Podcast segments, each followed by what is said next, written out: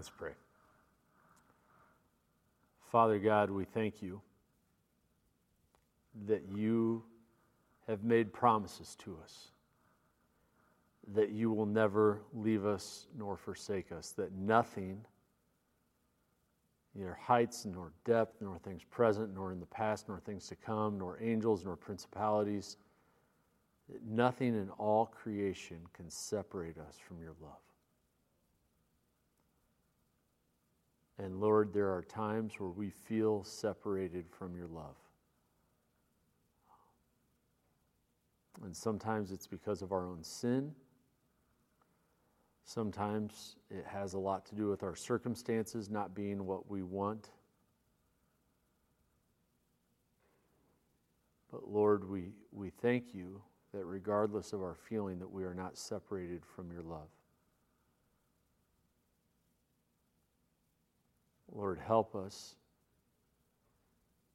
in sadness, in grief, in bitterness, if that's what we're feeling, in fear. Help us in all of these things to remember that you loved us so much that while we were still sinners, Christ died for us.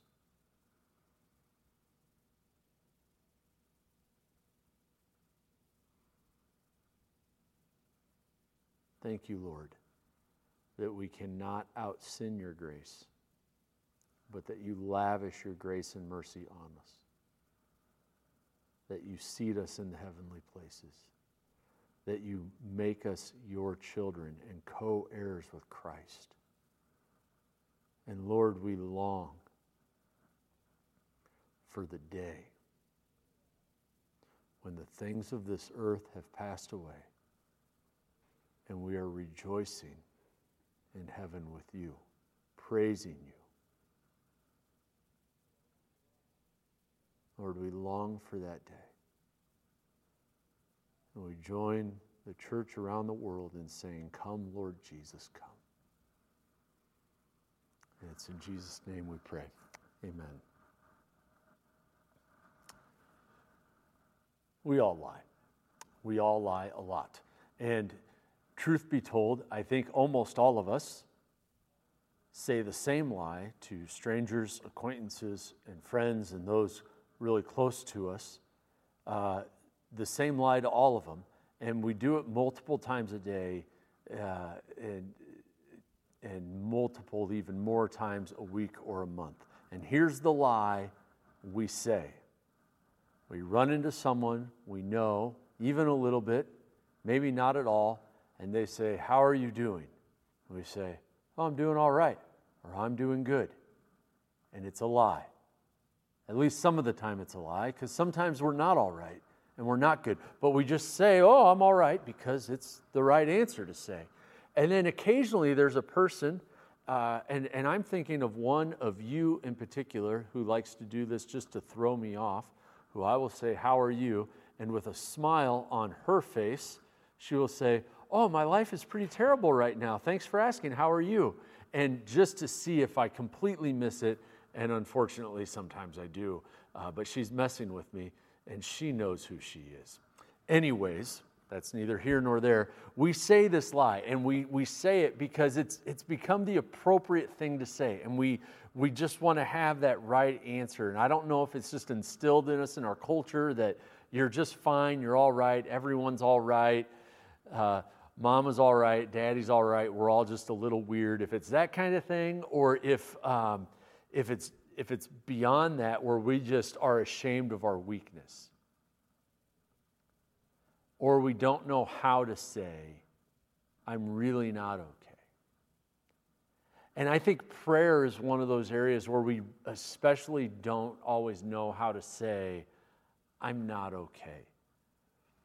And in the Psalms, we have 150 prayers and songs, and most of them are laments. Most of them are David or one of the other psalmists saying, I'm not okay. I'm terrified for my life. It feels like the world is crashing around me. The water is up to my neck. Where are you, God? And these laments, they cry out, they portray true emotions, not just the acceptable ones of, I'm all right, we're in church, everything's great. But they're honest. And a lot of times, the, the laments aren't just honest, but they're a little bit of a tie dye. Uh, effect because they're honest about the feelings of the writer and they're honest about who God is. In all but I think one of the laments, the psalmist says, Here's what's wrong with my life, and God, you are so good. Or, God, I cry out to you, and you hear me. And they speak well of God even while lamenting their circumstances. And we get this tie dye of human pain combined with the truth of God's love, presence, and protection just mixing together. And that's what makes up a lot of the laments that we have. Well, it would be dishonest and, and I think lacking integrity on my part if, while talking about praying through a pandemic using the Psalms, if we did not go to a lament. And so today, we're going to a lament. And we're going to Psalm 42 and 43. This is not one of David's Psalms, it's one of the sons of Korah. And the psalmist is a temple worshiper who's in exile. They want to be in the temple of God. They want to be worshiping God. They want to be worshiping God with other people, and they're not permitted to, and it's painful. And this psalmist gives us deep and real emotions while, in essence, preaching the gospel to himself over and over and over again. Three times, he preaches the same gospel message to himself. And these three times make up a refrain in the psalm. And, and, and as he says over and over again, I will hope in the Lord, hope in God. I shall again praise him, my salvation and my God. And these refrains make up the structure of the psalm, where he says, Why are you cast down, O my soul? Why are you at turmoil within me? Hope in God. And all three sections follow this I'm cast down, I have turmoil, and I will have hope. Because the psalmist, as even though he expresses thoughts and feelings of it, he knows he's not truly alone he is lamenting in the presence of eternal hope. And what does that mean for us? What does that mean to lament in the presence of eternal hope? In, the, in the case of the, the psalmist here, and what the example we have in Psalm 42 and 43 is that lamenting in the presence of eternal hope means mixing longing with hope. Read with me Psalm 42, 1 through 5. As a deer pants for flowing streams, so pants my soul for you, O God.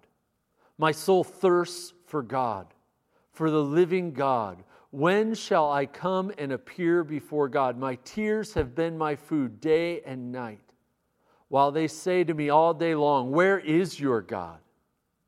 These things I remember as I pour out my soul, how I would go with the throng and lead them in procession to the house of God with glad shouts and songs of praise and a multitude keeping festival.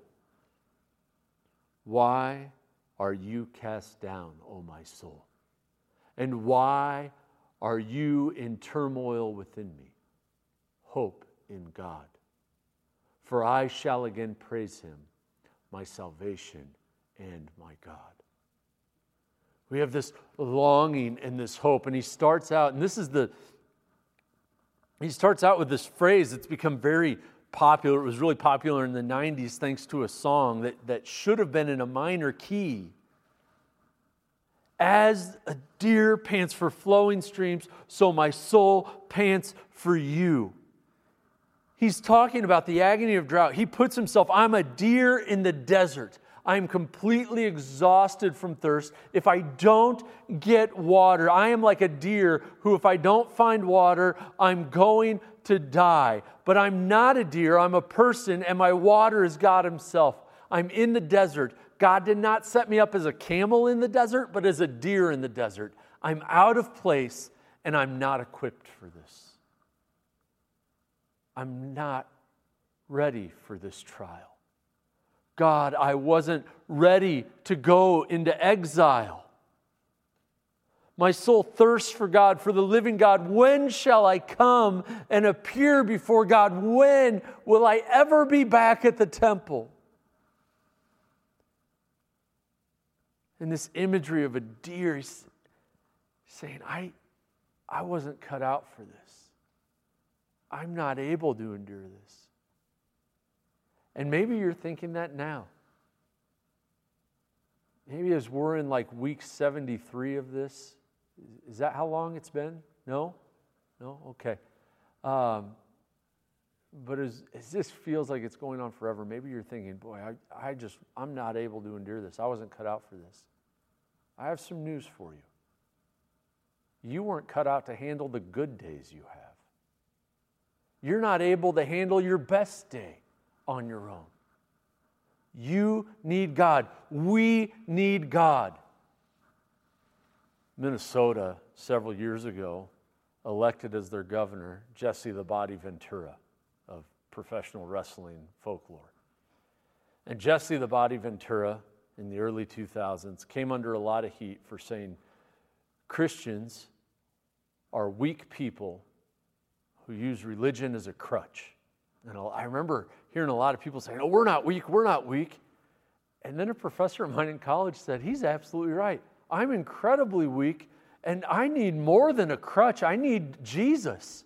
I need Him to absolutely carry me. We are so fragile. We're not cut out for this. We need God. And this psalmist needs God, and he's separated from coming to God as he's used to. And I don't know that we can fully relate to this, seeing that we don't need a centralized temple to go to to worship, that we can worship in our homes, that we can worship on a hiking trail, that we can worship while we're in a coffee shop once we can go back in a coffee shop. We can worship anywhere. And so we, we can't fully relate to this, but he feels cut off from God. And maybe you can relate to that. And then he goes on to his turmoil. My tears have been my food day and night. This is a deep, persisting grief that's not letting up. It is going day and night. The, at the lightest moments, at the darkest moments, these tears are there. It's, I, I'm grieved beyond being able to eat. My tears are all that I have. And then his tears take on the form of a taunter while they say to me, Where is your God?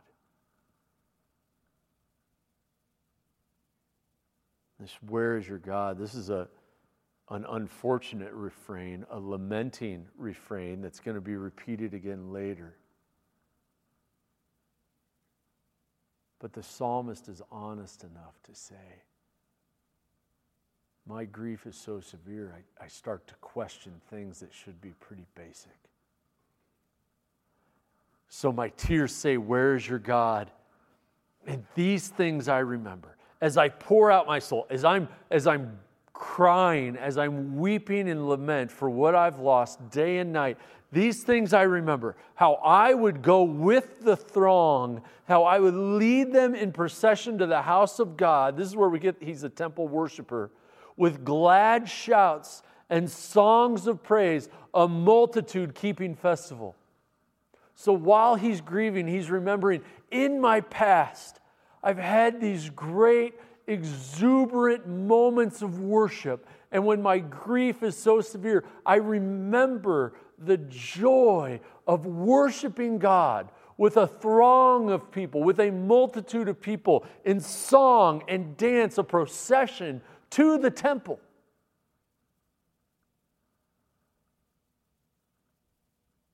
He's remembering the past. He's using the rear, view mirror of God's faithfulness, looking at what's behind him, seeing how God has moved, seeing the joy God has given him, seeing how God has been honored in his life, seeing all that God has done for him in the rear view mirror, and he's looking ahead to the hope that he still has. And here we get to the hope. This, this is the refrain. He starts to, this is an important thing for us to do. He starts to doubt his doubts. This is something Tim Keller writes about and challenges us that when we have doubts, to say, is that doubt worthy? Is that doubt bigger than God? And to be skeptical of our doubts, not just skeptical of God. He says, Why are you cast down, O my soul? Why are you at turmoil within me? Look at all the worship that I've been able to participate in.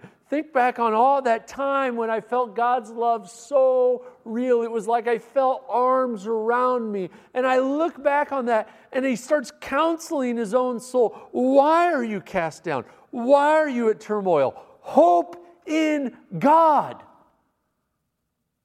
Yes, tears are my food, but God is more sure. Hope in God. I shall again praise him, my salvation and my God. This struggle happens in all of us, and we can be real with that. But there are times, and this is this is so much different than just pulling yourself up by your bootstraps.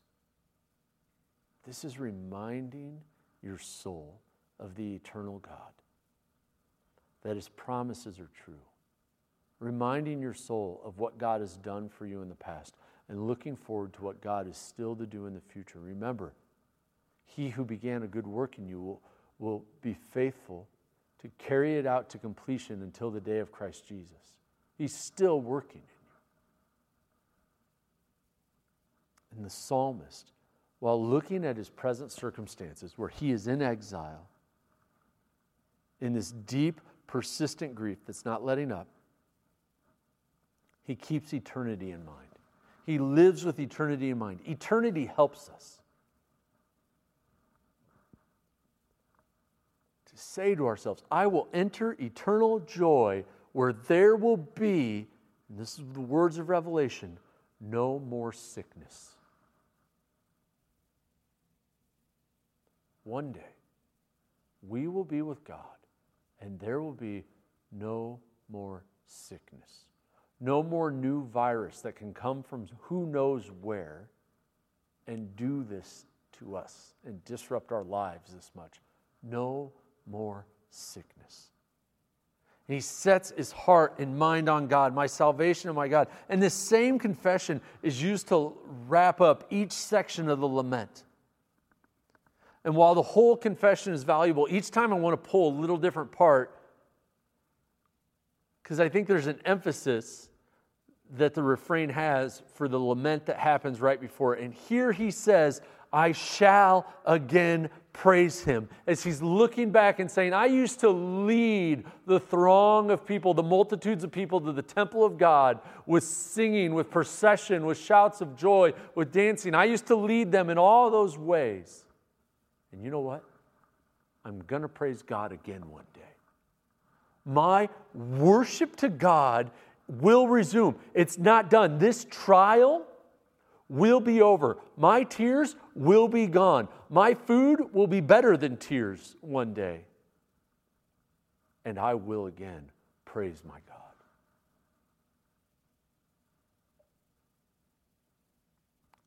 So the lamenting in the presence of eternal hope means mixing longing with hope. And now it also means mixing lostness with guiding love. Starting verse 6 My soul is cast down within me. Therefore, I remember you from the land of the Jordan and of Hermon, from Mount Mizar. Deep calls to deep, and the roar of your waterfalls. All your breakers and your waves have gone over me. By day, the Lord commands his steadfast love, and at night, his song is with me. A prayer to the God of my life. I say to God, my rock, Why have you forgotten me? Why do I go on mourning because of the oppression of my enemy? As a deadly wound in my bones, my adversaries taunt me. Why, while they say to me all the day long, Where is your God? Why are you cast down, O my soul? And why are you in turmoil within me? Hope in God, for I shall again praise him, my salvation and my God. Here, the cast down is, is pretty obvious. He says, my soul is cast down within me. He misses home. He is homesick for the promised land of God. He misses the place of God's temple. For the Israelites, the land was part of their identity, it was part of their blessing. When people come from a blessed land, they often identify their location with being part of their identity because God's richness is so closely tied with where they are from.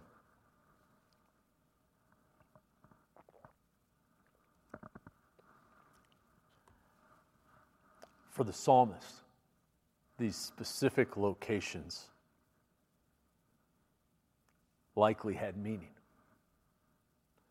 I mean, he could have picked anywhere. He doesn't even mention Jerusalem. He talks about Hermon. Hermon was in the Zion Mountains. It's, it's where the, the source of the River Jordan starts. It, it, it's a, you know, we see this in other Psalms. And in Psalm 133 dew, as dew on the Mount of Hermon. That's, that's the, that, that most refreshing dew from the most refreshing place is what it's like when brothers dwell in unity. And so he points to this source up at the top of the, the headwaters of the River Jordan.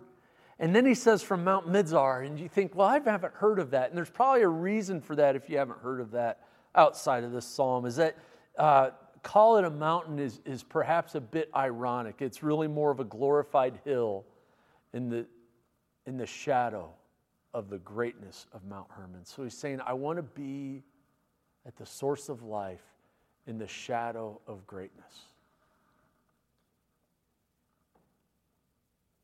That's where I want to be. My soul is cast down because I'm not there. And then the imagery for this guy who is wanting to be at the headwaters, who's a deer panting for water. The imagery takes a sharp turn. He started out with not enough water, and now he has entirely too much water. Deep calls to deep. The roar of your waterfalls, all your breakers and your waves have gone over me. I don't know if you've ever swam in the ocean, if you've ever gotten more than like knee deep in the ocean. But you get out there among the waves, and if you're not looking, they can just knock you over. And if they get stacked on top of each other, it's hard to get up and find your breath. It's hard to know which way is up. And the, the imagery he has here is your breakers and your waves, they've just gone over me. They've rolled me in the surf. I don't know which way is up. I'm completely disoriented. And there's this feeling as you're as you're in a moment like that and the water's pushing and pulling you and turning you around that, that a panic of, of drowning can set in quickly. And he he says, God, I am just overwhelmed by the relentlessness of what's going on. And without trying to go too deep into the metaphor, I think he's just confessing his exhaustion, his exhaustion, and how disoriented he is. But he's not facing it alone. These, these waves are rolling over me. By day, the Lord commanded his steadfast love, and at night, his song is with me, a prayer to the God of my life. Even as this is happening, God's love and his song are with me, whether it's day or whether it's night. And this is this day and night. This is this is so much more than just time. I think it I think it's talking about time, that it's with me all day, all night, but there's also this this imagery in the Hebrew of, of day and night representing order and chaos or, or safety and danger. That even in exile, there may be moments of tranquility, and there God's love is with me. When I was back at the temple, God's love was with me. And now that I'm in exile, now that things are in complete chaos, that I don't know what tomorrow is going to be, that I don't even know what the rest of today is going to be, God's steadfast love is with me. And so he answers his cast down and then he goes to his turmoil. I, I know God's love and song is with me. I say to my God, this prayer of my life, my God, my rock, why have you forgotten me? Why do I go on mourning because of the oppression of my enemy? As with a deadly wound in my bones, my adversaries taunt me, while they say to me all the day long, Where is your God? The psalmist has just said, The Lord has commanded his steadfast love to be with me. His song is with me at the night. And, and here he says, Why have you forgotten me? The psalmist is praying. And I wonder, I wonder if in his heart he's saying, I've prayed before and it's worked. Why isn't it working now? Why isn't it working this time? And sometimes we go through seasons where our soul is parched and our prayers feel ineffective. And the key word here is feel. It's not that they are ineffective, they feel ineffective. And our feelings are strong, but they are not always reality, and they are not always in sync with reality. And I deeply appreciate the psalmist's honesty here and he's oh, so many times throughout the Psalms, the various psalmists refer to God as a rock and a refuge. And here he's saying, I cry out to you, my rock, my place of security, my stronghold, the thing that never changes. Why have you forgotten me? But God hadn't forgotten him. He felt forgotten, but God hadn't forgotten him. In Isaiah 49, 15 to 16, uh, the prophet says, Look, a, a, a nursing, will a nursing mother ever forget her child? Even if she could, God will never forget you. God has a stronger memory of you, uh, his child through Christ's blood, the child he's adopted through the work of Christ, than a mother does of her biological child. And God says, I've, I've, He's telling this Israel, I've engraven you on my hand. Your name is on my hand. It is always before me. God has not forgotten you. There are times in our lives where this morning, where our mourning brings a particular brand of turmoil rushing to the surface. He's crying out to God. He's repeating his theology to himself.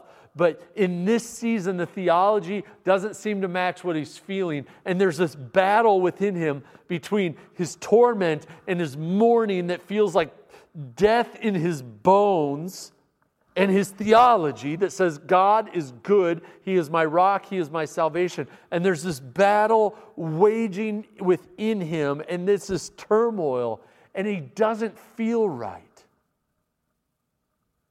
And his grief has taken on the form of an adversary. And later in Psalm 43, we see that it, feels like they're actual adversaries, and they may be here too, and they're tormenting all the day long. Where is your God?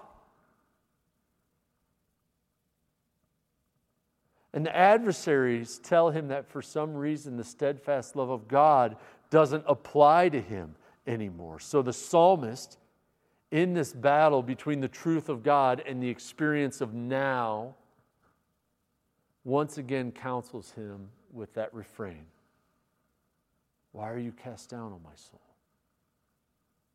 And why are you in turmoil within me? Hope in God. I shall again praise him my salvation and my God. And here we focus on my salvation. God is our salvation. Where is God? Where is your God? He's saving you. Where is Christ? He's sitting on the throne after raising victoriously from dying on the cross for your sins. He's at the right hand of God and he's praying for you. That's where your God is. He's listening to you. The Son of God is praying for you. The Holy Spirit of God is in you, praying on your behalf in groans that are too, ser- too deep for words. And the truth of the matter is, we do have an adversary who, and he not only accuses us, but he accuses us before God. Romans 12 talks about Satan, the dragon, the great, great dragon, standing before God, accusing the saints day and night. And, and then in Revelation it says, But we shall overcome by the blood of the Lamb and the word of our testimony. We shall overcome by the salvation God has given us. I was at a conference a few years ago, and D.A. Carson was talking about this idea. And he went back to the Passover, the blood of the Lamb, where that originated. And he said, Imagine that night of the Passover, you have, you have Mr. Smith and Mr. Jones. And Mr. Smith comes up to Mr. Jones and says, Well, are you, are you going to be doing this tonight? Are you, are you so excited? This is going to be great. God's deliverance is coming. This plague is coming. We're going to be set free. And Mr. Jones says, Well, I'm just so nervous. This has been really scary lately. The water turned to blood. Everything broke out in boils. There were all the insects and the frogs and the hail and the darkness. And I just don't, I'm just so terrified. All, and now, now there's going to be a, a, a death coming through, killing the firstborn of every son. And Mr. Smith goes, Well, well, you, you're going to put the blood of the lamb over your doorpost and you're going to eat the feast of the lamb in your home, right? Well, yeah, Mr. Jones says, I'm, I'm going to do that, but I'm just so nervous. I mean, what if it, what if it doesn't work? And Mr. Smith is so sure, and he says, Well, this is going to work. Everything else has come true. This is going to work. God's really going to bring the, the judgment to Pharaoh and his household, and we're going to be set free. This is a day to celebrate. And Mr. Jones says, This is a day to be afraid of. I hope it works. I just don't know if it will work. And D.A. Carson broke down this scenario, and then he asked this Mr. Jones, who was very nervous and apprehensive, followed the Passover regulations, put the blood over his doorpost. Mr. Smith was very confident in the instructions and did the same thing. Which one was delivered from the spirit of death? Both were. Because it wasn't the sureness of the faith that saved them, it was the blood of the Lamb. And for you, it is not the unwavering, I'm going to move mountains faith that saves you. It is the blood of the Lamb that saves you. It is the blood of the Lamb that washes your sin. God is his salvation. He's not his own salvation. God is his salvation. Our salvation, your salvation, my salvation. If you're not saved, the salvation that's available for you is based on God and who He is, not on you. You're the object of salvation, not the worker of salvation. And we need to keep that in mind. I'm the object, I'm the one God saves. I'm not the worker of my own salvation. And from lostness with guiding love, we move to a tie dye effect of danger and certain help. And here we have Psalm 43 Vindicate me, O God, and defend my cause against an ungodly people, for the deceitful and unjust man. Deliver me. You, for you are the God in whom I take refuge. Why have you rejected me? Why do I go about mourning because of the oppression of my enemy? Send out your light and your truth. Let them lead me. Let them bring me to your holy hill and to your dwelling. Then I will go to the altar of God with exceeding joy, and I will praise you with the lyre. O God, my God, why are you cast down, O my soul? And why are you at turmoil within me? Hope in God, for I shall again praise him, my salvation and my God. As a temple worshiper taken from the temple, the psalmist felt the full weight of not being with God in God's place. He was in exile, he was uncomfortable. And as believers, I think we can learn from this, especially here in the U.S., where for much of Christian, for much of our nation's history, Christianity, or at least some version of Christianity, has been popular and is now becoming much less popular. And Peter, in his epistle, refers to believers as elect exiles. And we need to view ourselves that way. God, I'm around people that don't love you. And take seriously Jesus' words. If they, if they hate me, they're going to hate you.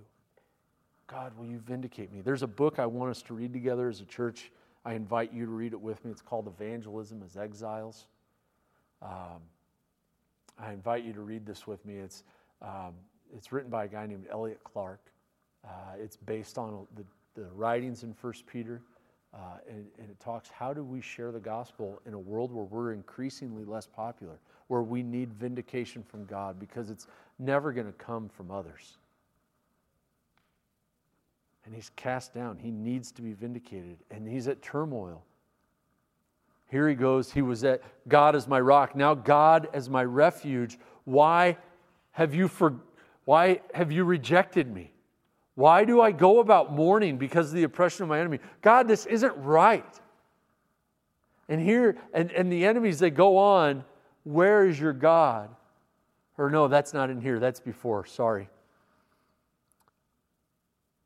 But the oppression of his enemy, those pestering questions. God has allowed him to experience this adversity. And when we're in the midst of a trial, it's really hard to see that God is allowing this and God is using this to shape me for his purposes. But let's remember that. This turmoil is much the same. God, you're my refuge, but my access to the refuge feels cut off.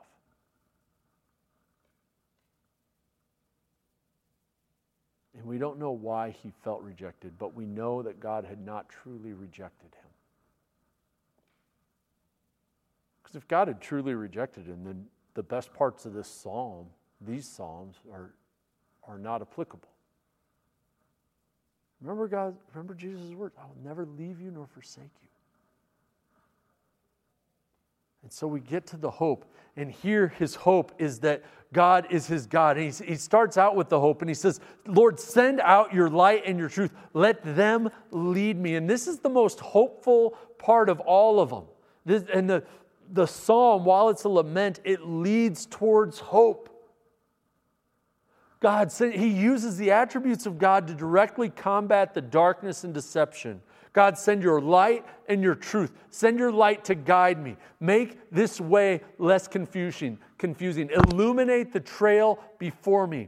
Use your Lord, would your light protect me? You think of like a, a if you're at night and there's two parking lots and one's completely dark and one's well lit, you're going to walk in the well lit parking lot because the light protects you. It, and the light not only protects you, but it exposes things. Think of being a kid and learning that things look really scary in the dark, and when you turn on the light, it's just a pile of dirty laundry. That the shadow was scary, but the light exposes it as harmless. God, you are light. Jesus, you are the light of the world. Shine that and, and bring your truth. The truth that we don't need to stand under accusation if we have been made free in Christ that there's no condemnation for those who are free in Christ. And sometimes being exposed by the light and the truth of God means that we are put on a path that is full of rejoicing, and sometimes it means that we see our own sin. And we see, I felt rejected from God, not because God rejected me, but because my sin that I'm not dealing with and I'm not repenting of stands between me and God. And so when God's light and truth reveals those things in us, we need to confess our sin. And He will forgive us and He will cleanse us of unrighteousness.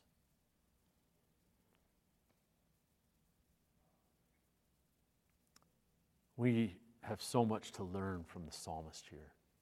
And there's a few things that, that I want to just pull out for us. First of all, preach the gospel to yourself regularly remind yourself who God is and what He's done for you through Jesus Christ. Regularly, this is the second thing, regularly look in the rearview mirror for God's faithfulness. Where has God been in my life before? What are those high moments of praise that I've had in my life? What are those moments that I have that I have felt closest to God? Not to say, "Oh, I wish I had that back." But to say, wasn't that wonderful when I felt that closeness to my Creator? Wasn't that wonderful that I had that? Wasn't that so beautiful, so great? And celebrate those while looking forward to what God's promises for you still are, that He's still working on you, that you'll be united with him in heaven, that all your sins can be forgiven, that nothing between now and heaven will separate you from the love of God. And deal with anything that stands between you and God. And that may involve also dealing with something that stands between you and another person. If there are things that you need to repent of to another person, you need to do that. And that's part of walking with God is loving each other well and being unified with each other and not letting our sin get in the way. And finally, you've probably heard this already today preach the gospel to yourself. Remind yourself of God's great love for you, of God's forgiveness, that He is your rock and He is your refuge, and He is all these things in Jesus Christ. Let's pray. Heavenly Father, we thank you that you never leave us nor forsake us, that all of your promises are yes in Jesus.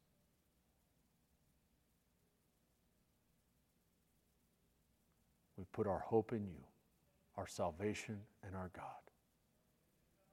We praise your name. Amen.